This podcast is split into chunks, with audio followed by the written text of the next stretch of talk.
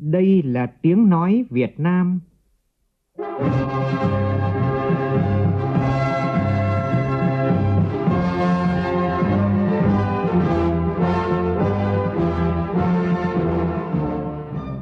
là tiếng nói Việt Nam, phát thanh từ Hà Nội, thủ đô nước Cộng hòa xã hội chủ nghĩa Việt Nam.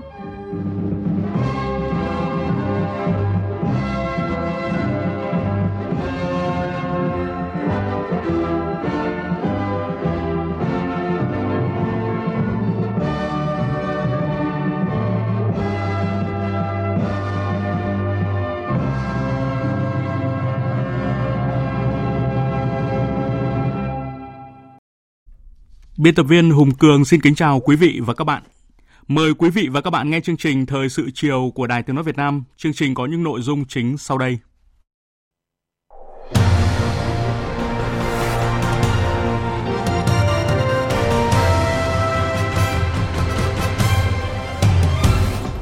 Chủ trì phiên họp chính phủ chuyên đề xây dựng pháp luật, Thủ tướng Phạm Minh Chính yêu cầu khẩn trương hoàn thiện thể chế, tránh để ách tắc kéo dài gây bức xúc trong xã hội – Ủy ban Thường vụ Quốc hội đề nghị quản lý nghiêm diện tích đất trồng lúa, chống việc trục lợi chính sách. Mưa lớn diện rộng tại Bắc Bộ và Bắc Trung Bộ khiến hàng nghìn hộ dân và nhiều tuyến giao thông bị ngập. Tại Sơn La, 3 người bị mất tích, trong khi Thanh Hóa công bố tình huống khẩn cấp tại bờ sông Bưởi.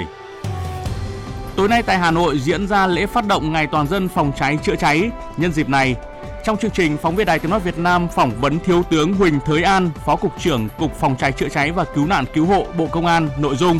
làm thế nào để hạn chế thiệt hại vì cháy nổ. Trong phần tin thế giới, Australia công bố chiến lược kinh tế Đông Nam Á đến năm 2040, trong đó xác định sẽ thúc đẩy quan hệ với Việt Nam trên 4 lĩnh vực.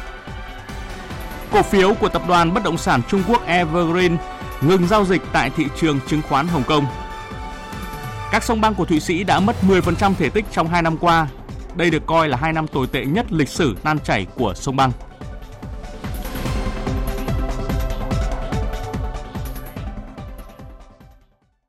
Bây giờ là nội dung chi tiết. Thưa quý vị và các bạn, sáng nay, Thủ tướng Chính phủ Phạm Minh Chính chủ trì phiên họp chính phủ chuyên đề xây dựng pháp luật tháng 9. Dự phiên họp có các Phó Thủ tướng Chính phủ Lê Minh Khái, Trần Lưu Quang, các Bộ trưởng, Thủ trưởng các cơ quan ngang bộ, cơ quan thuộc Chính phủ. Phóng viên Vũ Khuyên thông tin. Tại phiên họp này, các đại biểu tập trung thảo luận về đề nghị xây dựng luật quản lý sử dụng vũ khí, vật liệu nổ và công cụ hỗ trợ, đề nghị xây dựng luật sửa đổi bổ sung một số điều của luật quảng cáo, tình hình ban hành văn bản quy định chi tiết và hướng dẫn thi hành các luật pháp lệnh, nghị quyết của Quốc hội, Ủy ban Thường vụ Quốc hội đã có hiệu lực pháp luật, nghị quyết của Quốc hội, Ủy ban Thường vụ Quốc hội. Về đề nghị xây dựng luật quản lý sử dụng vũ khí, vật liệu nổ và công cụ hỗ trợ sửa đổi, các đại biểu cho rằng việc sửa đổi luật là cần thiết nhằm đảm bảo quyền con người, quyền công dân theo quy định của hiến pháp, kế thừa các quy định còn phù hợp, khắc phục những tồn tại bất cập hạn chế, tạo điều kiện thuận lợi cho người dân doanh nghiệp, góp phần phòng ngừa, đấu tranh chống tội phạm và vi phạm pháp luật, bảo đảm tính thống nhất của hệ thống pháp luật và phù hợp với điều ước quốc tế mà Việt Nam là thành viên.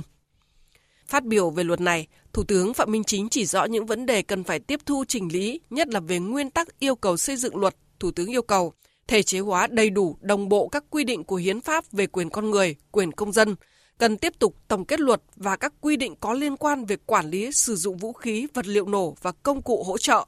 Kế thừa những quy định đã được thực tế chứng minh áp dụng có hiệu quả, bổ sung các quy định để xử lý những bất cập, vướng mắc phát sinh trên thực tiễn, bảo đảm tính đồng bộ thống nhất với các quy định luật có liên quan, phù hợp với các điều ước quốc tế mà Việt Nam là thành viên về đề nghị xây dựng luật sửa đổi bổ sung một số điều của luật quảng cáo. Các đại biểu cho rằng việc sửa đổi bổ sung luật này là cần thiết nhằm nâng cao hiệu lực hiệu quả quản lý nhà nước trên môi trường mạng và các nền tảng xuyên biên giới, nâng cao trách nhiệm năng lực của các chủ thể tham gia hoạt động quảng cáo. Về nội dung này, Thủ tướng chỉ rõ, bên cạnh các nguyên tắc yêu cầu chung, cần thể chế hóa đầy đủ các chủ trương của Đảng về lĩnh vực quảng cáo gắn với xây dựng và phát triển văn hóa con người Việt Nam – phát triển nhanh, bền vững, hiệu quả các ngành công nghiệp về quảng cáo, văn hóa và du lịch văn hóa gắn với phát triển du lịch. Thủ tướng đề nghị Bộ Văn hóa, Thể thao và Du lịch tiếp tục nghiên cứu giả soát các quy định về thủ tục hành chính quảng cáo trên báo in, báo nói, báo hình, đảm bảo khả thi, đơn giản, thống nhất với các quy định của pháp luật liên quan. Về tình hình ban hành văn bản quy định chi tiết thi hành luật, pháp lệnh, nghị quyết, Thủ tướng biểu dương đánh giá cao nỗ lực của các bộ cơ quan trong việc xây dựng, trình ban hành hoặc ban hành theo thẩm quyền các văn bản quy định chi tiết thi hành luật, pháp lệnh, nghị quyết. Cùng với đó, Thủ tướng chỉ rõ tình trạng nợ chậm ban hành văn bản quy định chi tiết chưa được khắc phục triệt đề, chưa bảo đảm được nguyên tắc văn bản quy định chi tiết phải được ban hành để có hiệu lực đồng thời với thời điểm có hiệu lực của luật, pháp lệnh. Thủ tướng yêu cầu tăng cường tổ chức các phiên họp chuyên đề để xử lý các văn bản nợ động nhằm chấm dứt tình trạng nợ ban hành văn bản quy định chi tiết. Thủ tướng giao Bộ Tư pháp chủ trì nghiên cứu đề xuất sửa đổi bổ sung các nghị định quy định chi tiết thi hành luật ban hành văn bản quy phạm pháp luật để rút ngắn thời gian ban hành văn bản quy phạm pháp luật, nâng cao chất lượng, đáp ứng yêu cầu thực tiễn đặt ra. Kết luận chung toàn phiên họp, nhấn mạnh tầm quan trọng của thể chế với việc giải phóng, huy động nguồn lực cho phát triển đất nước. Thủ tướng lưu ý một số yêu cầu, trong đó nhấn mạnh phản ứng chính sách, ban hành văn bản kịp thời, nâng cao chất lượng các quy định, phân cấp phân quyền nhiều hơn nữa, cá thể hóa trách nhiệm, đơn giản hóa thủ tục hành chính, giảm chi phí, thời gian của người dân và doanh nghiệp, tăng cường ứng dụng công nghệ thông tin, giảm tiếp xúc trực tiếp, chống tiêu cực, tham nhũng, cài cắm lợi ích cá nhân, lợi ích nhóm, cục bộ. Đặc biệt, Thủ tướng yêu cầu cơ quan nào chưa giao bộ trưởng, trưởng ngành trực tiếp phụ trách, chịu trách nhiệm về công tác xây dựng văn bản quy phạm pháp luật thì trong tháng 9 phải phân công lại và báo cáo lại Thủ tướng Chính phủ. Thủ tướng yêu cầu trong quá trình xây dựng các văn bản quy phạm pháp luật cần tích cực tham khảo kinh nghiệm quốc tế, tham khảo có chọn lọc phù hợp với đặc điểm, điều kiện của Việt Nam, phối hợp chặt chẽ đồng bộ hiệu quả với các cơ quan của Quốc hội, chú ý lấy ý kiến, lắng nghe ý kiến của các đối tượng tác động, các nhà khoa học, các nhà quản lý có kinh nghiệm, các nhà hoạt động thực tiễn. Cùng với đó, Thủ tướng yêu cầu các thành viên chính phủ cần quan tâm nhiều hơn, lãnh đạo chỉ đạo quyết liệt, hiệu quả hơn trong công tác xây dựng văn bản quy phạm pháp luật. Chiều nay, Ủy ban Thường vụ Quốc hội bế mạc phiên họp lần thứ 26. Trước đó cho ý kiến lần 2 về việc tiếp thu chỉnh lý dự án luật đất đai sửa đổi, các đại biểu đề nghị quy định đảm bảo nghiêm ngặt đất trồng lúa, tránh việc trục lợi chính sách nhận chuyển nhượng đất trồng lúa. Phóng viên Lại Hoa phản ánh. Tiếp thu ý kiến đại biểu dự án luật đất đai sửa đổi thiết kế theo hai phương án liên quan đến điều kiện cá nhân không trực tiếp sản xuất nông nghiệp, nhận chuyển nhượng, tặng, cho quyền sử dụng đất trồng lúa, trừ trường hợp thuộc hàng thừa kế.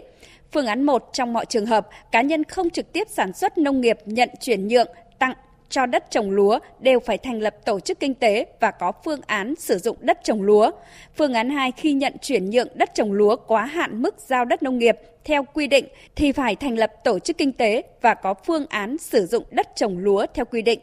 Các đại biểu đề nghị quy định đảm bảo quản lý nghiêm ngặt đất trồng lúa, tránh việc trục lợi chính sách, nhận chuyển nhượng đất trồng lúa. Trưởng ban công tác đại biểu Nguyễn Thị Thanh phân tích. Tôi nhận thấy phương án hai khác phương án một ở chỗ là nhận chuyển nhượng tặng cho quá hạn mức giao đất thì mới phải thành lập tổ chức kinh tế. Tôi cho rằng quy định như phương án 2 là phù hợp và khả thi hơn. Còn phương án 1 chỉ cần có hoạt động chuyển nhượng tặng cho đất trồng lúa, dù ít dù nhiều, vài chục mét vuông cũng phải thành lập tổ chức kinh tế thì tôi cho rằng là sẽ chưa phù hợp mà thực tiễn nó rất là vướng. Giải trình về nội dung này, Bộ trưởng Bộ Tài nguyên và Môi trường Đặng Quốc Khánh thông tin. Nếu như thành lập tổ chức đơn vị kinh tế thì nên lớn hơn cái, cái hạn mức. Nếu như mà quá hạn mức thì mới thành lập. Thế còn nếu như trong hạn mức mà vì gắn với nghị quyết của Trung ương là mở rộng các cái đối tượng, như vậy là có thể gọn lại được một phương án là được. Nếu như mà chuyển nhượng lớn hơn cái, cái hạn mức thì như vậy là lành hợp tổ chức kinh tế. Trong hạn mức rồi chúng ta thực hiện theo quy hoạch về nội dung thu hồi đất để phát triển kinh tế xã hội vì lợi ích quốc gia công cộng tiếp tục được nhiều thành viên Ủy ban Thường vụ Quốc hội cho ý kiến. Đây là nội dung đặc biệt quan trọng trong dự thảo luật liên quan trực tiếp đến cuộc sống, sinh kế của nhiều người dân, sự ổn định, trật tự, an toàn xã hội. Chủ tịch Quốc hội Vương Đình Huệ đề nghị. Dự án phục vụ lợi ích quốc gia công cộng, chúng ta nói là liệt kê hết. Trong cuộc sống thì cũng không thể nào liệt kê hết sạch được thì cứ phải chăng nó cũng có một cái điều quét. Cái điều quét đó nếu như nói là các dự án phù hợp quy hoạch thì quy hoạch nào? Địa phương người ta quyết, nhưng mà nếu mà thẩm quyền quy hoạch đấy là của thủ tướng thì làm gì được khác đấy. Thế còn nếu như trường hợp mà quy hoạch của anh thì ít nhất là phải điều kiện. Có cái van cái khóa này chúng khóa lại. Thì để cho cái tuổi thọ nó cao vừa đáp ứng yêu cầu. Quét nhưng mà vẫn có khóa, có van. Rất chặt chẽ như thế. Nếu có phát sinh thì mình còn xử lý được. Cũng trong phiên làm việc chiều nay, Ủy ban Thường vụ Quốc hội cho ý kiến về việc điều chỉnh một số nội dung của nghị quyết số 53 năm 2017 của Quốc hội về báo cáo nghiên cứu khả thi dự án thu hồi đất, bồi thường, hỗ trợ tái định cư cảng hàng không quốc tế Long Thành. Theo đó, chính phủ đề nghị điều chỉnh tổng mức đầu tư giảm từ 22.856 tỷ đồng, xuống 19.207 tỷ đồng. Dự án cũng điều chỉnh giảm diện tích đất thu hồi từ 5.399 ha xuống còn 5.317 ha. Ủy ban Nhân dân tỉnh Đồng Nai kiến nghị điều chỉnh thời gian đến hết năm 2024 để hoàn thành dự án. Ủy ban Thường vụ Quốc hội cho rằng công tác lập dự toán ngân sách và ra soát nội dung của dự án thành phần chưa sát với thực tiễn, có sự điều chỉnh vốn đầu tư tương đối nhiều. Do đó đề nghị chính phủ bổ sung đánh giá, cung cấp thêm thông tin số liệu để điều chỉnh tổng mức đầu tư, đảm bảo tính minh bạch, chính xác, khả thi, tránh việc phải tiếp tục điều chỉnh. Chủ nhiệm Ủy ban Tài chính Ngân sách của Quốc hội Lê Quang Mạnh đề nghị. Phương án điều chỉnh giảm tổng mức đầu tư của dự án là thuộc phạm vi của nghị quyết 53. Về điều chỉnh diện tích thu hồi, đối với 82 hecta giảm so với diện tích Quốc hội thông qua tại nghị quyết 53, việc điều chỉnh ở trong phạm vi diện tích đã được Quốc hội quyết định. Vì vậy, nội dung này thuộc thẩm quyền điều chỉnh chương trình dự án của Thủ tướng Chính phủ. Chỉ có cái nội dung liên quan đến việc kéo dài thời gian thực hiện năm 24 là nội dung cần phải thuộc thẩm quyền của Quốc hội để điều chỉnh. Nếu chỉ có nội dung này thì có thể chỉ cần đưa vào nghị quyết chung của kỳ họp tháng 10 năm 23 để Quốc hội xem xét quyết định. Trước đó, sáng nay, Ủy ban Thường vụ Quốc hội thống nhất sự cần thiết ban hành nghị quyết của Quốc hội về việc áp dụng thuế thu nhập doanh nghiệp, bổ sung theo quy định chống sói mòn, cơ chế thuế toàn cầu và đề nghị việc đánh thuế phải đảm bảo môi trường đầu tư kinh doanh ổn định, không ảnh hưởng đến các doanh nghiệp đang đầu tư kinh doanh tại Việt Nam. Tiếp thu ý kiến đại biểu tại phiên họp, Bộ trưởng Bộ Tài chính Hồ Đức Phước cho biết thêm. Chúng ta ban hành cái nghị quyết này là để thực hiện cái quyền đánh thuế của đất nước mình đối với thuế tối thiểu toàn cầu mà OECD đã có chủ trương. Bởi vì đây là vì quyền lợi của đất nước. Nếu chúng ta không đánh thuế tối thiểu toàn cầu với những đối tượng, những cái doanh nghiệp mà có doanh thu 750 triệu euro trở lên thì có nghĩa là chúng ta từ bỏ quyền định thuế của mình mà cái phần nộp bổ sung sẽ nộp về chính quốc công ty mẹ của họ thế thì ở đấy ấy, mình vừa thất thu thuế những điều cơ bản nhất ấy là mất cái dòng đầu tư Bế mạc phiên họp, Chủ tịch Quốc hội Vương Đình Huệ cho biết phần lớn nội dung kỳ họp thứ 6 đã được Ủy ban Thường vụ Quốc hội cho ý kiến. Do khối lượng nội dung trình Quốc hội tại kỳ họp thứ 6 lớn với nhiều nội dung khó, phức tạp, đề nghị Ủy ban Thường vụ Quốc hội tiếp tục chỉ đạo các cơ quan hữu quan khẩn trương hoàn thiện các nội dung để gửi các vị đại biểu Quốc hội nghiên cứu kỹ lưỡng tài liệu, đồng thời chuẩn bị các điều kiện đảm bảo về cơ sở vật chất, kỹ thuật, đảm bảo an ninh an toàn cho kỳ họp thứ 6 Quốc hội khóa 15 diễn ra vào ngày 23 tháng 10 tới. Thưa quý vị và các bạn, như đã thông tin, Chủ tịch Quốc hội Vương Đình Huệ và đoàn đại biểu cấp cao Quốc hội nước ta đã kết thúc tốt đẹp chuyến thăm chính thức đến Cộng hòa Nhân dân Bangladesh và Cộng hòa Bulgaria. Chuyến thăm được lãnh đạo cấp cao của hai nước nhấn mạnh là dấu mốc quan trọng trong quan hệ song phương. Bài tổng hợp của Lê Tuyết, phóng viên đi theo đoàn. Chuyến thăm chính thức của Chủ tịch Quốc hội Vương Đình Huệ là Chủ tịch Quốc hội đầu tiên của Việt Nam đến Cộng hòa Nhân dân Bangladesh đúng dịp hai nước kỷ niệm 50 năm thiết lập quan hệ ngoại giao. Chuyến thăm được lãnh đạo cấp cao của Bangladesh nhấn mạnh là dấu mốc quan trọng trong quan hệ hai nước. Việt Nam và Bangladesh chia sẻ nhiều lịch sử tương đồng, cả hai nước đều trải qua nhiều thập kỷ đấu tranh giải phóng dân tộc, chia sẻ những tư tưởng lớn về độc lập, tự do, dân tộc, bình đẳng, bác ái – đó là những giá trị vững bền nhân văn làm hai nước luôn gần bên nhau. Chính vì thế, tại các cuộc hội đàm, hội kiến và các cuộc tiếp xúc của Chủ tịch Quốc hội Vương Đình Huệ với Tổng thống, Chủ tịch Quốc hội, người đứng đầu các chính đảng của Bangladesh đều ôn lại những kỷ niệm, ký ức của mình với người dân Việt Nam. Trong cuộc trò chuyện kéo dài gần một tiếng đồng hồ, đầy quyến luyến và như không muốn dừng, Chủ tịch Đảng Công nhân Ryan Khan Menon đã kể lại những năm tháng thời sinh viên. Ông và những người bạn luôn xác định cuộc đấu tranh của nhân dân Việt Nam cũng chính là cuộc đấu tranh của mình. Thời sinh viên, chúng tôi đã xuống đường ủng hộ Việt Nam đấu tranh giành độc lập và hô to khẩu hiệu tên anh, tên tôi, tên chúng ta, Việt Nam, Việt Nam. Có thể khẳng định, chuyến thăm của Chủ tịch Quốc hội Vương Đình Huệ rất quan trọng, trong đó có quan hệ Quốc hội hai nước. Chúng tôi luôn ủng hộ các bạn. Lãnh đạo cấp cao của Bangladesh đều bày tỏ sự ngưỡng mộ trước những thành tựu phát triển kinh tế xã hội của Việt Nam thời gian qua. Đặc biệt, Tổng thống Mohammad Sahabuddin đã nhấn mạnh, Bangladesh luôn xem Việt Nam là hình mẫu phát triển, coi trọng và mong muốn thúc đẩy hơn nữa quan hệ hữu nghị và hợp tác toàn diện Việt Nam-Bangladesh. Còn Chủ tịch Hội Vương Đình Huệ đã khẳng định. Giữa muôn vàn biến đổi của thời cuộc và thăng trầm của lịch sử, sự phát triển mạnh mẽ của quan hệ hữu nghị truyền thống và hợp tác tốt đẹp Việt Nam-Bangladesh là hàng số bất biến. Tin cậy chính trị được thắt chặt thông qua trao đổi các chuyến thăm, tiếp xúc trên tất cả các kênh và tất cả các cấp. Trong đà phát triển chung của quan hệ hợp tác giữa hai nước, quan hệ nghị viện giữa Việt Nam và Bangladesh cũng đã có nhiều bước tiến vượt bậc. Lần đầu tiên trong lịch sử Quốc hội hai nước, Chủ tịch Quốc hội Vương Đình Huệ và Chủ tịch Quốc hội Bangladesh Sirin Samin Chowdhury đã ký biên bản ghi nhớ hợp tác đầu tiên giữa hai quốc hội và chứng kiến lễ ký biên bản ghi nhớ hợp tác giữa hai văn phòng Quốc hội hai nước – theo Chủ tịch Ủy ban Đối ngoại của Quốc hội Vũ Hải Hà, thông qua việc ký kết qua kênh nghị viện sẽ thúc đẩy các lĩnh vực hợp tác như phối hợp giám sát, việc thực hiện hiệp định, hiệp ước giữa hai chính phủ, chia sẻ kinh nghiệm trong các lĩnh vực chuyển đổi số, chuyển đổi xanh, chuyển đổi năng lượng hoặc ứng phó với biến đổi khí hậu. Thứ trưởng Bộ Công Thương Phan Thị Thắng kỳ vọng thì tôi tin rằng sau chuyến đi này thì các doanh nghiệp à, có những kết nối giao thương cụ thể và về phía bạn cũng đang à, hứa với chúng tôi rằng sẽ đưa doanh nghiệp của các bạn qua Việt Nam Chủ tịch Quốc hội giao nhiệm vụ và mong muốn là kim ngạch xuất nhập khẩu trong năm 2024 phải đạt 2 tỷ đô thì chúng tôi cũng sẽ cố gắng để chuyển cái ờ, chỉ đạo của Chủ tịch Quốc hội thành hiện thực. Tại chuyến thăm này, hai bên đã thảo luận và nhất trí một số định hướng lớn nhằm đưa quan hệ hợp tác hai nước lên một tầm cao mới. Ngoài việc thúc đẩy hợp tác kinh tế thương mại đầu tư, phía bạn bày tỏ mong muốn thiết lập đường bay thẳng Việt Nam Bangladesh và ngược lại. Ông Adu Salam Ares, Tổng thư ký Hiệp hội các công ty du lịch Bangladesh cho biết, việc thiết lập đường bay sẽ tạo điều kiện vận chuyển, giao thương hàng hóa. So, uh, being a very closest country to Bangladesh, Vietnam Việt Nam có vị trí rất gần Bangladesh nên đây sẽ là một điểm đến thu hút khách du lịch Bangladesh. Làm cho hiệp hội các công ty du lịch nên tôi biết rõ nhu cầu của thị trường với du lịch là rất lớn. Nên nếu có đường bay thẳng, chắc chắn các chuyến bay sẽ kín chỗ.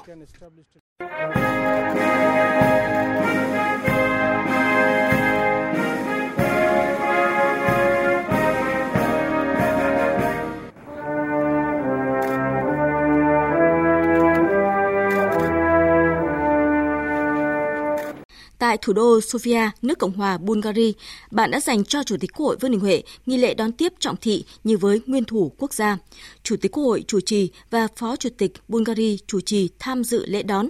Đây là những cử chỉ ngoại giao rất đặc biệt mà bạn dành cho đoàn và cá nhân Chủ tịch Quốc hội nước ta. Trong các cuộc hội đàm hội kiến giữa Chủ tịch Quốc hội Vương Đình Huệ với Chủ tịch Quốc hội, Tổng thống, Thủ tướng Bulgaria, các nhà lãnh đạo Bulgaria đều khẳng định coi trọng mối quan hệ hữu nghị, truyền thống và hợp tác nhiều mặt giữa hai nước đã được nhiều thế hệ lãnh đạo hai nước vun đắp trong suốt hơn 7 thập kỷ qua. Điều đặc biệt, ngay trước thềm chuyến thăm, Chủ tịch Quốc hội Bulgaria Rosen Zeliakov cho biết. Tôi rất vui mừng thông báo hiệp định bảo hộ đầu tư Việt Nam EU mới được Quốc hội Bulgaria phê chuẩn cách đây vài ngày. Một cuộc họp của Ủy ban sẽ được tổ chức vào ngày 10 đến 12 tháng 10 tới sẽ bàn nhiều vấn đề liên quan đến các thỏa thuận của hai bên. Tại chuyến thăm này, các nhà lãnh đạo cấp cao Bulgaria đều mong muốn các doanh nghiệp hai nước thành lập mô hình liên doanh để đầu tư vào thị trường của nhau hoặc đầu tư vào thị trường nước thứ ba. Hai bên sẽ làm mới các lĩnh vực kinh doanh truyền thống và mở ra hướng hợp tác mới. Thông điệp này đã được các doanh nghiệp đánh giá cao. Ông Steven Simeov, Chủ tịch Phòng Thương mại và Công nghiệp Bulgaria, nhận thấy có rất nhiều tiềm năng hợp tác giữa hai nước trong thời gian tới. Việt Nam gần đây có sự tăng trưởng rất ấn tượng và Bulgaria mong muốn hợp tác với những đối tác có tăng trưởng nhanh. Hai bên có thể hợp tác một số lĩnh vực nổi bật như nông nghiệp, công nghệ thông tin, chế biến. Tôi tin là chuyến thăm của Chủ tịch Quốc hội Vương Đình Huệ sẽ đóng góp cho hợp tác giữa hai nước.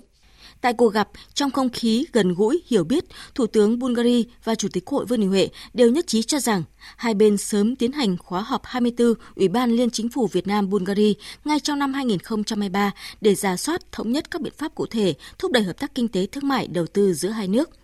Tổng thư ký, chủ nhiệm văn phòng Quốc hội Bùi Văn Cường cho biết về quan hệ hai nghị viện, hai chủ tịch Quốc hội đã ký thỏa thuận hợp tác giữa hai quốc hội dựa trên việc kế thừa những kết quả thời gian qua và làm mới những nội hàm do yêu cầu thực tiễn đề ra. nhất là liên quan đến thực hiện các nhiệm vụ của Quốc hội trong cái giai đoạn hiện nay để thúc đẩy cho cái phát triển kinh tế xã hội của đất nước, tất cả vì lợi ích của người dân. Bạn đánh giá rất cao chuyến thăm của Chủ tịch Quốc hội Vương Đình Huệ và khẳng định đây là một cái mốc son mới trong cái quan hệ giữa Việt Nam với Bulgaria. Không chỉ có ngoại giao nghị viện mà còn thúc đẩy trên tất cả các lĩnh vực về chính trị ngoại giao, về kinh tế thương mại, đầu tư với vị trí đặc biệt của mình, Bulgaria có thể đầu tư vào Việt Nam và có đó đầu tư vào thị trường ASEAN rộng lớn và ngược lại, với vị trí địa lý chiến lược cực kỳ quan trọng của Bulgaria tại bờ biển đen, doanh nghiệp Việt Nam có thể liên kết với doanh nghiệp Bulgaria để thâm nhập vào thị trường châu Âu và các nước vùng Ban Căng. Một trong những điểm nhấn trong chuyến công tác của Chủ tịch Hội Vương Đình Huệ lần này là các bài phát biểu quan trọng tại hai nước. Chủ tịch Hội Vương Đình Huệ đã truyền đi thông điệp đối ngoại Quốc hội Việt Nam có vai trò và vị trí ngày càng quan trọng, phát huy thế mạnh đặc thù, vừa là một kênh đối ngoại mang tính nhà nước, vừa mang tính nhân dân sâu sắc, góp phần đưa các mối quan hệ song phương và đa phương của Việt Nam ngày càng đi vào chiều sâu, thực chất, Truyền thông của Bulgaria đã đưa đậm nét bài phát biểu chính sách của Chủ tịch Quốc hội tại Trường Đại học Kinh tế Quốc tế và Quốc gia Sofia. Thông tấn xã Bulgaria nhấn mạnh, Chủ tịch Quốc hội Vương Đình Huệ đã nêu ra bốn định hướng trong quan hệ song phương và sự phát triển hợp tác giữa Việt Nam và Bulgaria. Theo Thứ trưởng Bộ Ngoại giao Lê Thị Thu Hằng. Chủ tịch Quốc hội Vương Đình Huệ có hai bài phát biểu rất quan trọng, rất có ý nghĩa và cũng đầy cảm xúc và đầy ấn tượng đối với ờ, cử tọa của cả hai nước đều là những ờ, học giả, nghiên cứu viên, nghiên cứu sinh và kể cả các lãnh đạo các bộ ngành, các ờ, quốc hội cũng như là đoàn ngoại giao. Trong hai bài phát biểu đó thì Chủ tịch Quốc hội muốn truyền đi ờ, thông điệp ờ, về cái đường lối đối ngoại độc lập, tự chủ tự cường, đa dạng hóa, đa phương hóa quan hệ trong một cái bối cảnh tình hình thế giới và khu vực diễn biến phức tạp và có nhiều biến động. Thành công của chuyến thăm còn được thể hiện rõ nét ở các biên bản ghi nhớ, biên bản hợp tác được ký kết giữa Việt Nam và Bangladesh, Việt Nam và Bulgaria. Đã có 10 biên bản ghi nhớ giữa hai quốc hội, văn phòng quốc hội, giữa các bộ ngành địa phương hai nước. Đây chính là những cơ sở quan trọng để triển khai hợp tác hơn nữa giữa Việt Nam và hai nước. Cũng trong chuyến thăm chính thức tại Bangladesh và Bulgaria, Chủ tịch Hội Vương Đình Huệ cũng đã gặp mặt trò chuyện với đại diện bà con cộng đồng, các đại sứ quán, cán bộ nhân viên đại sứ quán tại hai nước và các nước lân cận. Cả hai cuộc gặp đều được Chủ tịch Hội ví như một cuộc tiếp xúc cử tri đặc biệt để lắng nghe ý kiến kiến nghị của nhân dân gửi tới Quốc hội Việt Nam. Quý vị và các bạn vừa nghe bài viết tổng hợp chuyến thăm chính thức đến Cộng hòa Nhân dân Bangladesh và Cộng hòa Bulgaria của Chủ tịch Quốc hội Vương Đình Huệ và đoàn đại biểu cấp cao Quốc hội nước ta. Thời sự VOV, nhanh, tin cậy, hấp dẫn. Thưa quý vị và các bạn, sáng nay tại Hà Nội, đoàn kiểm tra số 3 của Ban chỉ đạo Trung ương về phòng chống tham nhũng tiêu cực do Ủy viên Bộ Chính trị, Bí thư Trung ương Đảng, chủ nhiệm Ủy ban Kiểm tra Trung ương Trần Cẩm Tú làm trưởng đoàn, chủ trì hội nghị triển khai kế hoạch kiểm tra tại Ban cán sự Đảng Bộ Tư pháp. Phóng viên Nguyên Nhung thông tin. Tại hội nghị, đoàn công tác đã công bố kế hoạch kiểm tra và kế hoạch làm việc của đoàn. Theo đó, Ban chỉ đạo sẽ kiểm tra việc lãnh đạo chỉ đạo, thể chế hóa chủ trương chính sách của Đảng về phòng chống tham nhũng tiêu cực, thực hành pháp luật của nhà nước và việc đôn đốc kiểm tra giám sát. Nội dung kiểm tra một số lĩnh vực, quản lý sử dụng đất đai, đấu thầu, đấu giá, giám định tư pháp. Báo cáo tự kiểm tra của Ban cán sự Bộ Tư pháp do Thứ trưởng Nguyễn Khánh Ngọc trình bày cho biết. Trong các lĩnh vực đấu giá tài sản, giám định tư pháp, thu hồi tài sản bị thất thoát, chiếm đoạt trong hoạt động thi hành án dân sự. Các văn bản được ban hành đã bám sát chủ trương đường lối của Đảng về phòng chống tham nhũng tiêu cực, lãng phí, tạo cơ sở pháp lý thực hiện các chủ trương đường lối của Đảng, nâng cao hiệu lực, hiệu quả quản lý nhà nước trong các lĩnh vực này. Nêu rõ thời gian vừa qua sai nhiều trong các lĩnh vực đất đai, đấu thầu, đấu giá và những khó khăn trong vấn đề giám định, định giá tài sản, đồng chí Trần Cẩm Tú đặt câu hỏi có hay không hành vi tham nhũng chính sách, trục lợi, lợi ích nhóm, lợi ích cục bộ, quyền anh, quyền tôi, cài cắm trong một số văn bản quy phạm pháp luật thời gian vừa qua. Để hoàn thành nhiệm vụ kiểm tra, đồng chí Trần Cẩm Tú đề nghị. Chúng ta phải góp phần tiếp tục hoàn thiện cái thể chế pháp luật về phòng chống tham nhũng. Nó phục vụ cho chúng ta để kiểm soát cái cán bộ của chúng ta không thể tham nhũng. Đây là một cái yêu cầu rất cấp bách ban chỉ đạo cũng muốn là qua cái kiểm tra này để chúng ta làm được cái việc đó nhất là trên các lĩnh vực dễ phát sinh sai phạm quản lý đất đai đấu thầu đấu giá giám định định giá tài sản thi hành án Sáng nay, Phó Chủ tịch nước Võ Thị Ánh Xuân và đoàn đại biểu Quốc hội đơn vị tỉnh An Giang có buổi tiếp xúc cử tri trước kỳ họp thứ 6 Quốc hội khóa 15 tại thành phố Long Xuyên của tỉnh An Giang. Phóng viên Phan Ánh phản ánh. Tại buổi tiếp xúc, sau khi nghe đại diện đoàn đại biểu Quốc hội tỉnh thông tin dự kiến thời gian chương trình kỳ họp thứ 6 Quốc hội khóa 15, cử tri đã bày tỏ sự đồng tình và đánh giá cao hoạt động tích cực, hiệu quả, tinh thần trách nhiệm của các đại biểu Quốc hội tỉnh An Giang. Đại biểu đã chuyển tải nhiều ý kiến, nguyện vọng của cử tri đến với Quốc hội, Chính phủ, các bộ ngành trung ương, trong đó đã có những kiến nghị của cử tri được quan tâm giải quyết. Cử tri mong muốn thời gian tới, Quốc hội, Chính phủ, các bộ ngành trung ương và tỉnh, huyện tiếp tục quan tâm sớm quy hoạch xây dựng đồng bộ hạ tầng giao thông, phát triển thương mại, dịch vụ, tạo cơ chế chính sách, tăng cường thanh tra, kiểm tra, giám sát để các công trình giao thông trọng điểm sớm hoàn thành và đưa vào sử dụng. Ngoài ra, chính phủ cũng hỗ trợ thêm kinh phí để tỉnh nâng cấp, xây dựng nhiều tuyến đường quốc lộ, tỉnh lộ, các tuyến lộ liên huyện, liên xã, cầu trên địa bàn tỉnh. Ngoài các nội dung vừa nêu, cử tri đặc biệt quan tâm đến hai lĩnh vực, đó là công tác đền ơn đáp nghĩa và lĩnh vực giáo dục.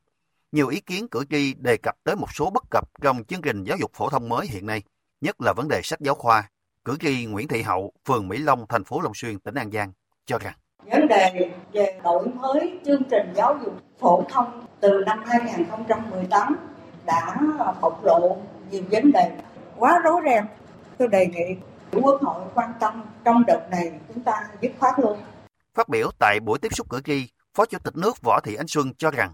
vấn đề liên quan đến giáo dục được bà con cử tri đặc biệt quan tâm và đã kiến nghị rất nhiều lần với Quốc hội. Trong các diễn đàn của Quốc hội cũng đã có nhiều ý kiến liên quan đến vấn đề sách giáo khoa, vấn đề đổi mới giáo dục. Vấn đề giáo dục trong các cái diễn đàn quốc hội thì nó cũng còn nhiều việc, nhiều khía cạnh, đa chiều. Rồi đoàn đại biểu quốc hội sẽ có những ý kiến phù hợp để làm sao mà chúng ta có thể làm tốt nhất cái đổi mới công tác dục đào tạo này. Thưa quý vị, ngày 26 tháng 9 vừa qua, Bộ Văn hóa, Thể thao và Du lịch đã nhận được công văn số 7376 của Văn phòng Chính phủ về nội dung chi trả tiền thưởng Giải thưởng Hồ Chí Minh, Giải thưởng Nhà nước. Công văn truyền đạt ý kiến của Phó Thủ tướng Lê Minh Khái yêu cầu Bộ Văn hóa, Thể thao và Du lịch nghiên cứu tiếp thu ý kiến của Bộ Tài chính tại các văn bản trước đó về việc chi trả tiền thưởng, hoàn thiện đề xuất gửi Bộ Tài chính thời gian trước ngày 30 tháng 9. Phó Thủ tướng Lê Minh Khái yêu cầu Bộ Tài chính ra soát, xem xét và đề xuất việc bố trí kinh phí chi trả tiền giải thưởng Hồ Chí Minh, giải thưởng nhà nước về văn học nghệ thuật, đảm bảo theo đúng quy định của pháp luật hiện hành, báo cáo các cấp thẩm quyền trước ngày 5 tháng 10. Ghi nhận thực tế và phản ánh từ các văn nghệ sĩ dư luận thời gian qua, Bộ Văn hóa Thể thao và Du lịch đã tiếp tục khẩn trương phối hợp với Bộ Tài chính, báo cáo các cấp thẩm quyền các nội dung liên quan nhằm đẩy nhanh tiến độ, đảm bảo việc chi trả tiền thưởng nhanh nhất – Lãnh đạo hai bộ đã làm việc thống nhất phối hợp xử lý sớm nhất những vấn đề liên quan, đảm bảo công tác chi trả giải thưởng nhanh chóng và kịp thời. Được biết, sáng nay 28 tháng 9, Bộ trưởng Bộ Văn hóa Thể thao và Du lịch Nguyễn Văn Hùng đã trực tiếp báo cáo Thủ tướng về những nội dung này. Thủ tướng đã chỉ đạo các thủ tục hành chính liên quan cần được khẩn trương rút gọn, sớm trình chính phủ cấp tiền khen thưởng cho các tác giả, đồng tác giả được nhận tiền thưởng trong thời gian sớm nhất. Thành phố Hồ Chí Minh khó đạt kế hoạch tăng trưởng 7,5% như kế hoạch đề ra của năm 2023. Đây là thông tin dự báo được đưa ra tại hội nghị Kinh tế xã hội Thành phố Hồ Chí Minh tháng 9, 9 tháng qua và nhiệm vụ giải pháp 3 tháng cuối năm. Phản ánh của phóng viên Hà Khánh thường trú tại Thành phố Hồ Chí Minh. Tiến sĩ Trương Minh Huy Vũ, Phó viện trưởng Viện Nghiên cứu Phát triển Thành phố Hồ Chí Minh đánh giá, qua các báo cáo và nghiên cứu của các tổ chức kinh tế, các bộ ngành cho thấy chu kỳ kinh tế sẽ trở lại từ quý 2 năm sau. Trong quý 4 này, thành phố Hồ Chí Minh dù phục hồi nhưng vẫn không thể mạnh mẽ mà phải qua Tết. Khả năng rất cao là chúng ta không đạt được cái chỉ số 7,5%, 8% chúng ta đề ra trong đầu năm. Mặc dù nỗ lực nhưng chúng ta không thể thoát được cái chu kinh tế và cái độ chính sách của chúng ta. Còn ông Nguyễn Khắc Hoàng, cục trưởng cục thống kê thành phố Hồ Chí Minh cho rằng, mặc dù kinh tế thành phố Hồ Chí Minh quý 2 và quý 3 khởi sắc, nhưng để hoàn thành kế hoạch năm thì áp lực quý 4 là rất lớn. Trong bối cảnh thị trường bất động sản chưa được tháo gỡ, đầu tư công có dấu hiệu chậm lại trong quý 3, đóng góp của thuế vào tăng trưởng GRDP thấp nhất trong nhiều năm. Phát biểu chỉ đạo, Bí thư Thành ủy Thành phố Hồ Chí Minh Nguyễn Văn Nên đánh giá tăng trưởng kinh tế đến giờ này chưa đạt, nhưng thành phố đã làm hết sức và cần nỗ lực tiếp. Ông Nguyễn Văn Nên cũng yêu cầu không chạy theo con số, không nóng vội mà thiếu các giải pháp trung và dài hạn, cần rút kinh nghiệm giải quyết hạn chế. Trong thời gian còn lại, thành phố cần tập trung giải ngân đầu tư công, kích cầu tiêu dùng nội địa, hỗ trợ cộng đồng doanh nghiệp với quan điểm cùng doanh nghiệp chứ không phải tháo gỡ cho doanh nghiệp, tiếp tục tháo gỡ, chia sẻ, khơi thông dòng vốn để phát huy hiệu quả. thì chúng ta rút kinh nghiệm những cái gì 9 tháng qua và ở phía trước chúng ta kế hoạch đã đề ra rồi. Chúng ta quyết tâm thực hiện với tinh thần trách nhiệm cao nhất. Cố gắng làm quý sau cao hơn quý trước. Thì cái quý tư này nó sẽ cao hơn cái quý ba cao càng nhiều càng tốt. Chúng ta cố gắng nỗ lực nhiều hơn nữa vì sức mạnh tổng hợp để chúng ta triển khai thực hiện các cái giải pháp của 3 tháng này tập trung cao độ mỗi người mỗi tổ chức mỗi cá nhân đều phải suy nghĩ để làm thế nào đó đem lại góp phần chung hoàn thành nhiệm vụ của chúng ta năm 2023. Phóng viên Hồ Điệp đưa tin, Ngân hàng Phát triển Châu Á ADB và Hội cấp thoát nước Việt Nam đã ký biên bản ghi nhớ nhằm tăng cường hợp tác thúc đẩy ngành nước bền vững và bao trùm tại Việt Nam. Bản ghi nhớ này sẽ hỗ trợ các công ty cấp nước đang trong quá trình chuyển đổi trở thành các tổ chức tự chủ, đặt dịch vụ làm trọng tâm. Quan hệ đối tác cũng sẽ hỗ trợ Hội cấp thoát nước Việt Nam và các thành viên xây dựng khả năng chống chịu, thúc đẩy tính toàn diện, cải thiện quản trị, xúc tác tài chính và thúc đẩy đổi mới trong lĩnh vực cấp thoát nước tại Việt Nam qua các hoạt động hỗ trợ dự án và nâng cao năng lực. Ngày hôm nay, hãng hàng không quốc gia Việt Nam Vietnam Airlines chính thức khai trương đường bay thẳng Đà Nẵng Đôn Mường, Thái Lan. Sự kiện mở đường bay mới được Vietnam Airlines công bố tại hội nghị xúc tiến thương mại tổ chức tại thủ đô Bangkok của Thái Lan.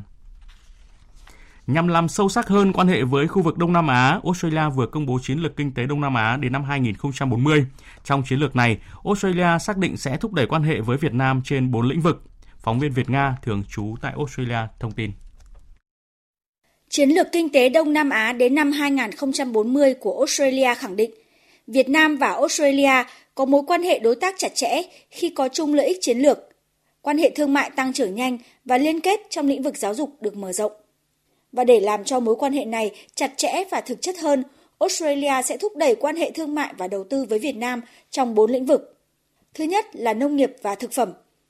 Chiến lược đánh giá khi nền kinh tế Việt Nam phát triển, nhu cầu về thực phẩm cao cấp và đồ uống gia tăng. Vì vậy, đây là cơ hội để Australia thúc đẩy xuất khẩu các mặt hàng nông nghiệp và thực phẩm sang Việt Nam. Đồng thời tại Việt Nam, các nhà đầu tư Australia có nhiều cơ hội để mở rộng đầu tư vào lĩnh vực sản xuất thực phẩm và ngành công nghiệp chế biến. Thứ hai là lĩnh vực tài nguyên. Xuất khẩu năng lượng và tài nguyên chiếm hơn một nửa kim ngạch xuất khẩu hàng hóa của Australia sang Việt Nam. Trong đó, than đá, quặng sắt là những mặt hàng chủ lực. Thứ ba là quá trình chuyển đổi sang năng lượng xanh. Chiến lược đánh giá giữa Việt Nam và Australia có nhiều cơ hội để hợp tác trong lĩnh vực năng lượng tái tạo, cụ thể là năng lượng mặt trời, năng lượng gió và pin. Trong đó, Việt Nam là một thị trường có nhiều tiềm năng của chuỗi cung ứng năng lượng sạch của Australia. Thứ tư đó là giáo dục và đào tạo nghề. Chiến lược cho rằng công cuộc cạnh tranh của các quốc gia nhằm thu hút sinh viên quốc tế đang diễn ra khốc liệt. Vì thế, các cơ sở giáo dục tại nước này cần thúc đẩy hoạt động tiếp thị, quảng bá và hỗ trợ cựu sinh viên, trong đó có các sinh viên Việt Nam. Đồng thời, các trường học của Australia cũng có thể hợp tác với các đối tác Việt Nam trong chia sẻ chương trình, trao đổi giáo viên và tham gia các dự án nghiên cứu chung. Bên cạnh đào tạo bậc cao, Australia cũng xác định nước này có nhiều cơ hội trong hợp tác đào tạo nghề với các trường trung học tại Việt Nam. Chiến lược kinh tế Đông Nam Á đến năm 2040 đề xuất để thúc đẩy hợp tác giữa hai nước trong bốn lĩnh vực vừa nêu, Australia cần nâng cao nhận thức, gỡ bỏ rào cản, nâng cao năng lực và đẩy mạnh hoạt động đầu tư để thúc đẩy quan hệ đối tác bền chặt. Thưa quý vị và các bạn, trong những ngày vừa qua, mưa lớn diện rộng tại Bắc Bộ và Bắc Trung Bộ đã có mưa to đến rất to nhiều nơi tới trên 500 mm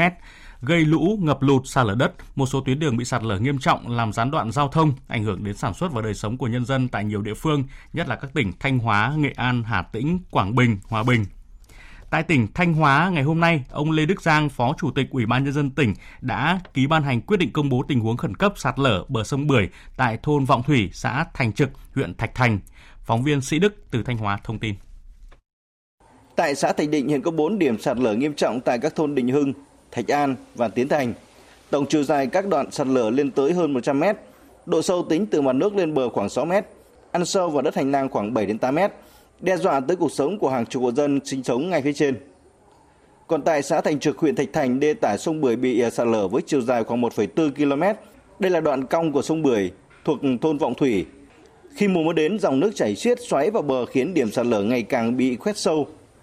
Vài năm trở lại đây thì quá trình sạt lở nhanh và có diễn biến ngày càng phức tạp. Ông Vũ Văn Đạt, Bí thư huyện ủy Thạch Thành cho biết. Sạt lở là do cái lúc bắt đầu cái mưa to là nước nó chảy xiết á. Xói gần nó gần thì bây giờ là cái phương án để sơ tán dân khi mà nếu mà nó xâm thực sâu vào trong cái khu vực của dân cư á. cái thứ hai là cử trực chốt trực gác Cái ba thì hiện nay thì đang đề nghị với tỉnh là hỗ trợ để kè lại cái đoạn đó để bảo vệ chân đê á. Để đảm bảo an toàn thì lực lượng chức năng đã cắm biển cảnh báo nguy hiểm và cắt cử lực lượng ứng trực 24 trên 24 giờ để nắm tình hình và sẵn sàng ứng phó với tình hình sạt lở nguy hiểm. Theo người dân địa phương, tình trạng sạt lở đê sông Bưởi diễn ra cách đây 10 ngày và có nguy cơ ăn sâu vào đất liền nếu như lũ tiếp tục kéo dài. Trước tình trạng này, Ủy ban nhân dân tỉnh Thanh Hóa yêu cầu Ủy ban nhân dân huyện Thạch Thành và các sở ngành liên quan cần theo dõi chặt chẽ diễn biến của sạt lở và báo cáo kịp thời khi có tình huống nguy hiểm xảy ra. Cắm mốc biển cảnh báo nguy hiểm trong phạm vi sạt lở và thông tin tuyên truyền cho các hộ dân, đơn vị trong khu vực biết để chủ động phòng tránh. Tuyệt đối không cho người và phương tiện đi vào khu vực nguy hiểm, nhất là khi xảy ra mưa lũ. Liên quan đến tình hình mưa lũ những ngày qua, tỉnh Thanh Hóa đã ghi nhận có hai người mất tích, một số tuyến đường khu vực miền núi bị sạt lở, giao thông gặp khó khăn.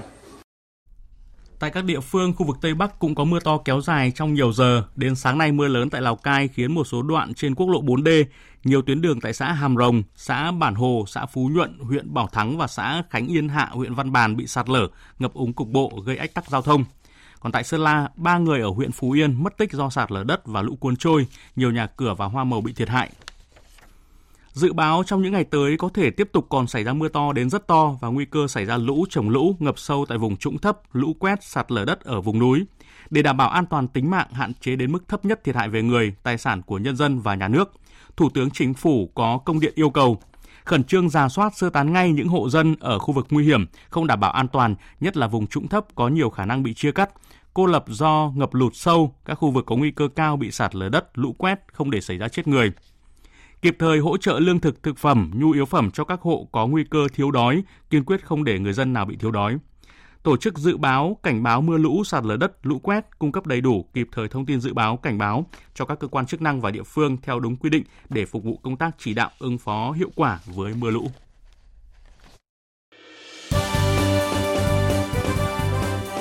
Thời sự tiếng nói Việt Nam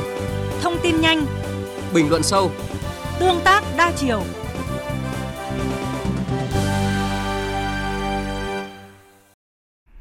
Quý vị và các bạn đang nghe chương trình Thời sự chiều của Đài Tiếng Nói Việt Nam. Thưa quý vị và các bạn, tối nay tại Hà Nội diễn ra lễ phát động Ngày Toàn dân phòng cháy chữa cháy ngày 4 tháng 10. Đây cũng là một trong những sự kiện kỷ niệm 62 năm ngày truyền thống lực lượng cảnh sát phòng cháy chữa cháy và cứu nạn cứu hộ. Tại lễ phát động sẽ diễn ra chương trình tôn vinh điển hình tiên tiến phòng cháy chữa cháy và cứu nạn cứu hộ. Tinh thần sẵn sàng, trách nhiệm tới cùng, thiệt hại của người dân được giảm thiểu và họ xứng đáng được tôn vinh. Thế nhưng trong công tác phòng cháy chữa cháy, mọi nỗ lực không chỉ trông chờ vào lực lượng phòng cháy chữa cháy. Làm thế nào để hạn chế cháy nổ? Làm thế nào để chủ động giảm thiểu thiệt hại do cháy nổ? Phóng viên Thu Trang phỏng vấn Thiếu tướng Huỳnh Thới An, Phó Cục trưởng Cục Phòng cháy, Chữa cháy và Cứu nạn Cứu hộ Bộ Công an về nội dung này. Kính chào quý vị và các bạn, trân trọng giới thiệu cảm ơn Thiếu tướng Huỳnh Thới An, Phó Cục trưởng Cục Phòng cháy chữa cháy và Cứu nạn Cứu hộ Bộ Công an tham gia câu chuyện thời sự trên sóng Ban Thời sự VV1. Xin kính chào. Trước hết thì ông có thể thông tin cụ thể tình hình à, cháy nổ thời gian qua trong cả nước mà đặc biệt là tình hình cháy nổ tại à, các cái khu chung cư, những nơi tập trung đông dân ạ. À, trong 9 tháng đầu năm 2023, toàn quốc đã xảy ra 1.519 vụ cháy, à, làm chết 130 người, bị thương 101 người về tài sản ước tính sơ bộ thành Hòa tiền khoảng là 209 tỷ đồng và 207 hecta rừng. Trong đó xảy ra 491 vụ cháy nhà dân chiếm 32,34%, 131 à, vụ cháy nhà ở kết hợp với kinh doanh chiếm khoảng à, 8,66%, 18 vụ cháy chung cư chiếm 1,18%. Ờ, Tình hình cháy vẫn tập trung tại khu vực ở à, nhà dân, khu dân cư nổi lên là vụ cháy nhà ở nhiều căn hộ tại quận Thanh Xuân, thành phố Hà Nội ngày 12 à, tháng 9 năm 2023 đã làm 56 người chết và 37 người bị thương. Nguyên nhân chính đã được uh, xác định trong phần lớn những cái vụ cháy nổ uh, như những thông tin mà ông vừa nêu là gì? Nguyên nhân vụ cháy là có nhiều nhưng chủ yếu là do sự cố về hệ thống thiết bị điện chiếm khoảng 53,64%. À, do sơ suất bất cẩn trong sử dụng nguồn lửa, nguồn nhiệt là chiếm khoảng 16,6%. Nhìn chung, trong cái công tác ờ, phòng cháy chữa cháy ờ, vẫn còn xem cái công tác này nhẹ chưa có một giải pháp cụ thể cho cơ quan đơn vị hoặc là nhà ở của mình cho nên khi mà cháy nổ xảy ra vẫn còn có cái thiệt hại hết sức là nghiêm trọng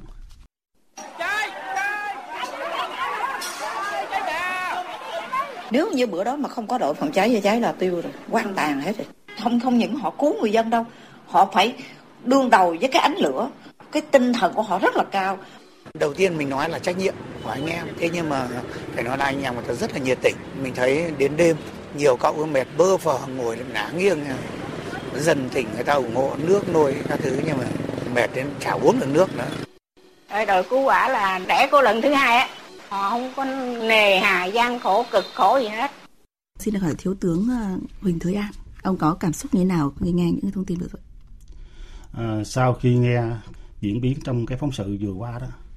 thì với tư cách là một cái ờ, người từng công tác trong cái lực lượng cảnh sát phòng cháy chữa cháy và cứu nạn cứu hộ tôi nghe tôi rất là có cái cảm xúc.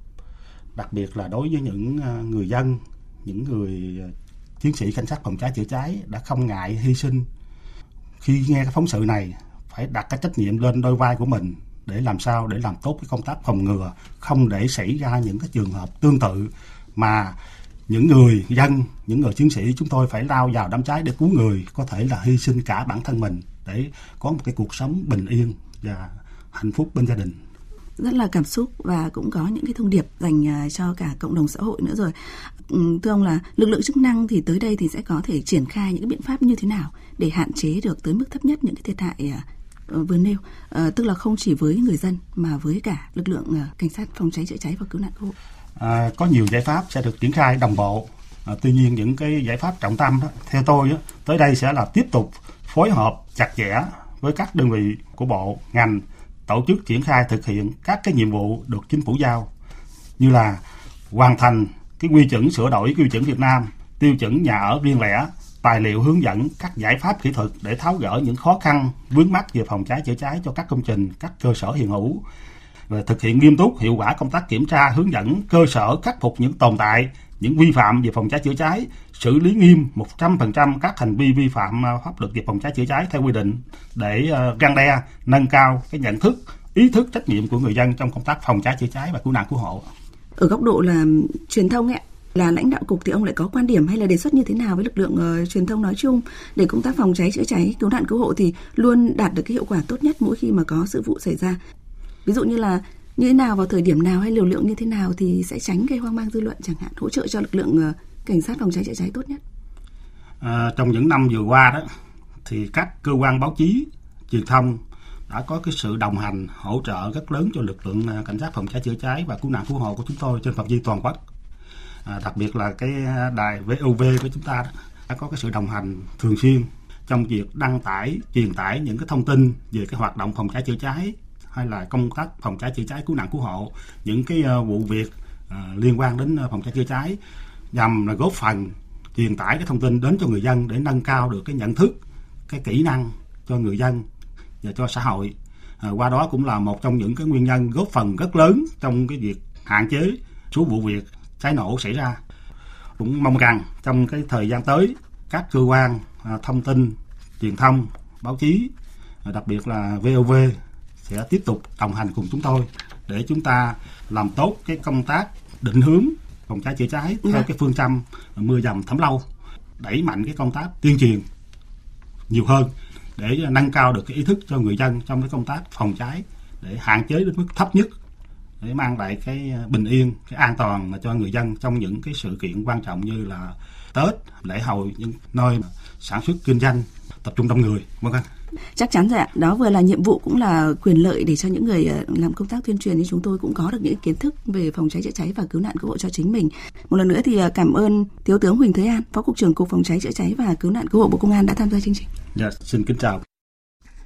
Quý vị và các bạn vừa nghe phóng viên Đài Tiếng nói Việt Nam phỏng vấn thiếu tướng Huỳnh Thới An, Phó cục trưởng Cục Phòng cháy chữa cháy và Cứu nạn cứu hộ Bộ Công an. Nội dung làm thế nào để giảm thiểu thiệt hại vì cháy nổ. Thời sự VOV nhanh, tin cậy, hấp dẫn. Mời quý vị nghe tiếp chương trình. Sau đây là tin chúng tôi vừa nhận. Chiều tối nay tại Viện Huyết học Truyền máu Trung ương, Thủ tướng Phạm Minh Chính thăm và tặng quà trẻ em nhân dịp Tết Trung thu năm 2023. Tin của phóng viên Vũ Khuyên. Với những tình cảm thân thương nhất, sự sẻ chia, cảm thông sâu sắc nhất, Thủ tướng thân ái gửi tới các bác sĩ, nhân viên Viện huyết học truyền máu Trung ương, các phụ huynh và đặc biệt là toàn thể các cháu lời thăm hỏi ân cần và lời chúc tốt đẹp nhất nhân dịp Tết Trung thu năm 2023. Thủ tướng mong muốn và chúc Viện huyết học truyền máu Trung ương tiếp tục phát huy truyền thống tốt đẹp trong gần 40 năm qua và những kết quả tích cực đã đạt được, không ngừng nỗ lực về sức khỏe dòng máu Việt, phấn đấu vượt qua khó khăn thách thức, hoàn thành xuất sắc nhiệm vụ quan trọng được giao, dành sự quan tâm, chăm sóc tốt hơn nữa, tận tình hơn nữa cho các bệnh nhân điều trị, đặc biệt là những cháu thiếu niên nhi đồng. Thủ tướng cũng đánh giá cao, trân trọng cảm ơn và mong các tổ chức cá nhân, các nhà hảo tâm ở trong và ngoài nước tiếp tục dành sự quan tâm, ủng hộ, hỗ trợ thiết thực cho công tác chăm sóc và điều trị bệnh nhân tại Viện Huyết học Truyền máu Trung ương, đặc biệt là đối với các cháu thiếu niên và nhi đồng.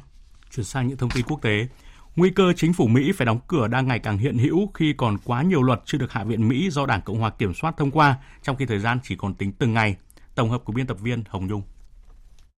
Phát biểu trước báo giới hôm qua, Tổng thống Mỹ Joe Biden kêu gọi các nghị sĩ hành động vì người lao động, vì các lĩnh vực của đời sống và vì nền kinh tế của Mỹ. Nếu chính phủ đóng cửa, rất nhiều công việc quan trọng trong khoa học và y tế có thể bị ảnh hưởng,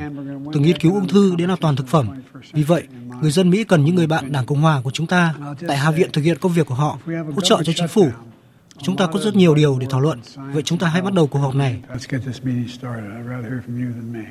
Lần này bế tắc lại xuất phát từ sự chia rẽ sâu sắc trong nội bộ Đảng Cộng hòa về vấn đề thuế và chi tiêu, trong đó có gói viện trợ 24 tỷ đô la cho Ukraine. Đảng Cộng hòa kiểm soát Hạ viện Mỹ đã không thể thông qua một loạt dự luật về ngân sách tài khóa 2024 bắt đầu vào ngày 1 tháng 10 tới, do vấp phải sự phản đối của phe cánh hữu, có quan điểm cắt giảm mạnh chi tiêu. Thậm chí Đảng Cộng hòa cũng không đạt được đồng thuận về dự luật ngân sách tạm thời với mức chi tiêu tương đương tài khóa năm 2023 để duy trì hoạt động của chính phủ đến hết ngày 30 tháng 9.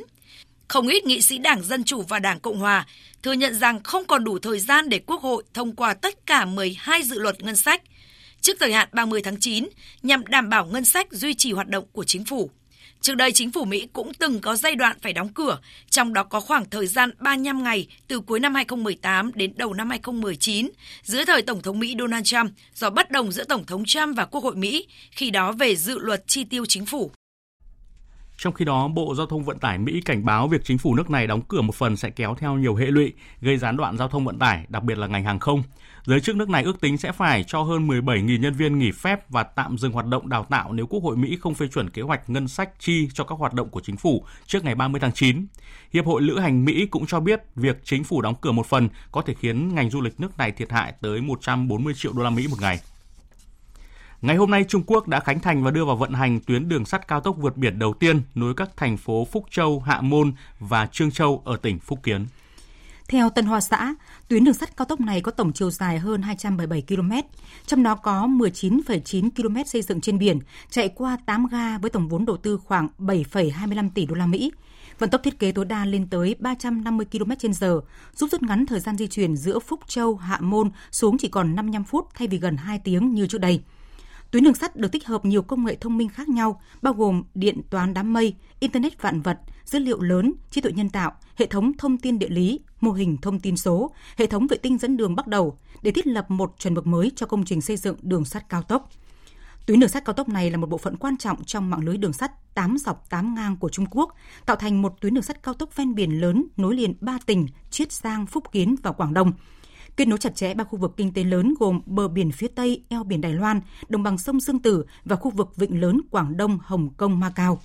Tính đến tháng 6 năm 2022, Trung Quốc đang vận hành khoảng 42.000 km đường sắt cao tốc, trong đó có gần 3.200 km có vận tốc thiết kế là 350 km/h.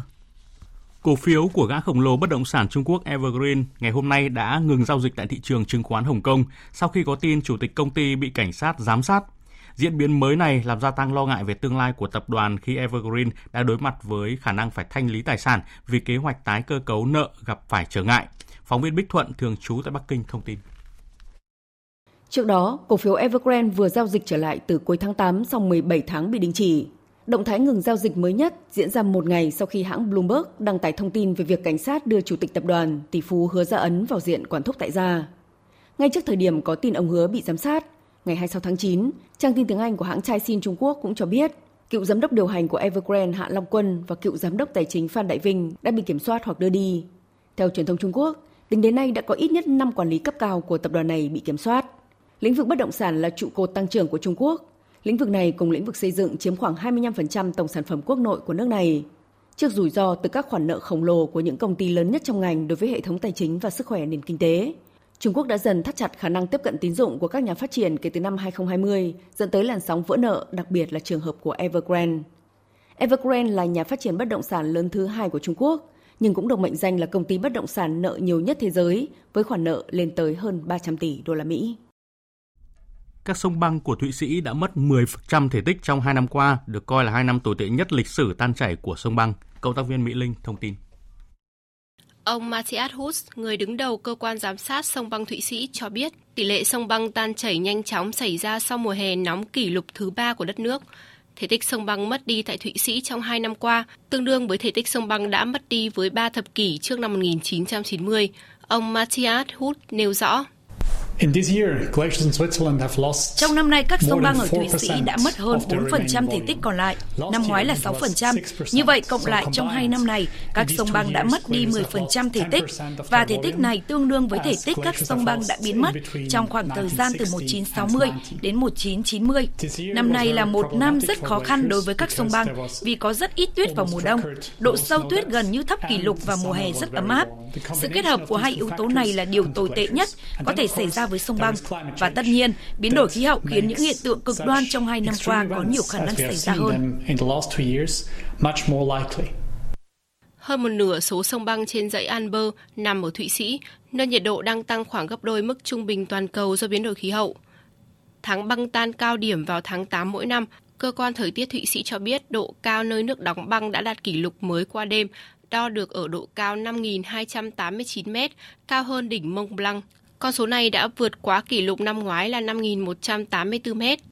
Tháng 8 vừa qua, các nhà nghiên cứu Thụy Sĩ cảnh báo thể tích các sông băng tại nước này đã giảm một nửa kể từ năm 1931, sau khi lần đầu phục dựng được xu hướng sông băng biến mất trong thế kỷ 20. Tiếp theo chương trình thời sự chiều nay là trang tin thể thao.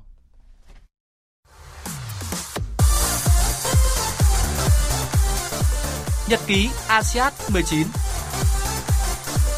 Nhật ký ASEAN 19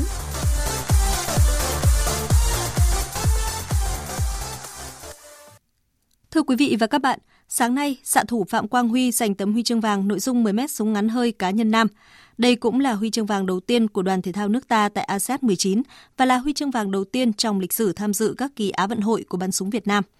Phạm Quang Huy chia sẻ sau khi giành được thành tích cao nhất. Đây cũng là chung kết đầu tiên của em. Em không tự ti hay là quá tự tin mà em chỉ biết là mình sẽ vào tập trung hết mình vào kỹ thuật. Đối với em là kỹ thuật là quan trọng nhất. Ngoài huy chương vàng cá nhân, Phạm Quang Huy còn cùng hai xạ thủ Lại Công Minh và Phan Công Minh mang về thêm một huy chương đồng ở nội dung 10m súng ngắn hơi đồng đội nam. Còn trong trận đấu cuối cùng của bảng D, môn bóng đá nữ diễn ra chiều nay, đội tuyển nữ Việt Nam thua đậm tuyển nữ Nhật Bản với tỷ số 0-7. Với kết quả này, tuyển nữ Nhật Bản đứng nhất bảng, giành vé vào tứ kết, trong khi tuyển nữ Việt Nam phải chờ các trận đấu vòng bảng kết thúc mới biết mình có nằm trong nhóm 3 đội nhì bảng có thành tích tốt nhất để giành vé vào tứ kết hay không. Ở môn thể dục dụng cụ chiều nay, Nguyễn Văn Khánh Phong đã giành một huy chương bạc nội dung vòng treo nam với số điểm 14.600. Tính đến 17 giờ chiều nay, đoàn thể thao Việt Nam được một huy chương vàng, hai huy chương bạc, 10 huy chương đồng và đứng thứ 15 trên bảng tổng sắp huy chương. Hôm nay đội tuyển cầu mây Việt Nam sang Trung Quốc để chuẩn bị tranh tài tại ASEAN 19. Đây cũng là một trong số những môn được kỳ vọng có khả năng cạnh tranh tấm huy chương vàng cho đoàn thể thao Việt Nam. Ở nội dung 4 người, Việt Nam nằm ở bảng A cùng Indonesia, Nhật Bản, Myanmar. Huấn luyện viên Trần Thị Vui nhận định. Đội tuyển đá 4 của mình nằm trong cái bảng đấu là có 3 đội mạnh nhất là Myanmar và Indonesia cùng với Việt Nam. Bất cứ một cái sơ sẩy hoặc là một cái sự chủ quan nào đó thì cũng sẽ có thể bị loại ngay từ cái vòng đầu bất cứ một đội nào chứ không phải riêng gì Việt Nam hay Myanmar hay Indonesia. Còn bán kết và chung kết thì vẫn có khả năng là sẽ gặp lại họ ở chung kết. Vì vậy là cái việc mà tranh chấp huy chương thì các bạn sẽ cố gắng thi đấu tốt nhất. Theo lịch thi đấu, nội dung đá 4 người nam nữ của môn cầu mây ASEAN 19 sẽ diễn ra từ ngày mùng 1 đến ngày mùng 4 tháng 10. Cũng trong hôm nay, đội tuyển bóng chuyền nữ Việt Nam đã lên đường đi dự ASEAN 19 Từ đầu năm đến nay, đội đã giành được nhiều thành tích ấn tượng như chức vô địch giải AVC Challenge Cup cùng tấm vé dự giải FIVB Challenge Cup. Sau đó là ngôi quán quân giải bóng chuyền nữ quốc tế VTV Cup và mới đây nhất là hạng tư Trung cuộc tại giải bóng chuyền nữ châu Á. Những thành tích này sẽ góp phần khích lệ tinh thần của các cô gái Việt Nam khi bước vào tranh tài tại đại hội năm nay. Môn bóng chuyền nữ ASEAN 19 sẽ chính thức khởi tranh vào ngày 30 tháng 9. Tuyển bóng chuyền nữ Việt Nam đánh trận gia quân gặp Nepal vào lúc 13 giờ 30 phút cùng ngày. Dự báo thời tiết Phía Tây Bắc Bộ, Đông Bắc Bộ và Thanh Hóa, đêm và sáng có mưa vừa, mưa to, có nơi mưa rất to, nhiệt độ từ 22 đến 31 độ. Khu vực từ Nghệ An đến Thừa Thiên Huế, phía Bắc đêm và sáng cục bộ có mưa to, phía Nam chiều và tối cục bộ có mưa vừa, mưa to, nhiệt độ từ 23 đến 33 độ. Khu vực từ Đà Nẵng đến Bình Thuận, riêng chiều tối cục bộ có mưa vừa, mưa to, nhiệt độ từ 24 đến 34 độ. Tây Nguyên cục bộ có mưa vừa, mưa to, nhiệt độ từ 20 đến 31 độ. Nam Bộ, riêng chiều và tối có mưa rào và rông rải rác, cục bộ có mưa vừa mưa to, nhiệt độ từ 23 đến 32 độ. Khu vực Hà Nội đêm và sáng có mưa vừa mưa to, có nơi mưa rất to, sau có mưa vài nơi, nhiệt độ từ 23 đến 30 độ. Dự báo thời tiết biển, Bắc Vịnh Bắc Bộ tầm nhìn xa trên 10 km, giảm xuống từ 4 đến 10 km trong mưa. Nam Vịnh Bắc Bộ, vùng biển từ Quảng Trị đến Quảng Ngãi tầm nhìn xa trên 10 km, giảm xuống từ 4 đến 10 km trong mưa, gió nhẹ. Vùng biển từ Bình Định đến Ninh Thuận, vùng biển từ Bình Thuận đến Cà Mau, tầm nhìn xa trên 10 km, gió Bắc đến Tây Bắc cấp 3, cấp 4. Vùng biển từ Cà Mau đến Kiên Giang, khu vực giữa Biển Đông và Vịnh Thái Lan, tầm nhìn xa trên 10 km, gió nhẹ. Khu vực Bắc và khu vực quần đảo Trường Sa, tỉnh Khánh Hòa, tầm nhìn xa trên 10 km, giảm xuống từ 4 đến 10 km trong mưa, gió đông đến đông bắc cấp 4 khu vực Nam Biển Đông, bao gồm khu vực quần đảo Hoàng Sa thuộc thành phố Đà Nẵng, tầm nhìn xa trên 10 km, giảm xuống từ 4 đến 10 km trong mưa, gió Tây cấp 3, cấp 4. Những thông tin thời tiết đã kết thúc chương trình Thời sự chiều nay. Chương trình do các biên tập viên Hùng Cường, Thu Hằng, Nguyễn Hằng cùng phát thanh viên Kim Phượng, kỹ thuật viên Hà Hùng, chịu trách nhiệm nội dung Nguyễn Vũ Duy.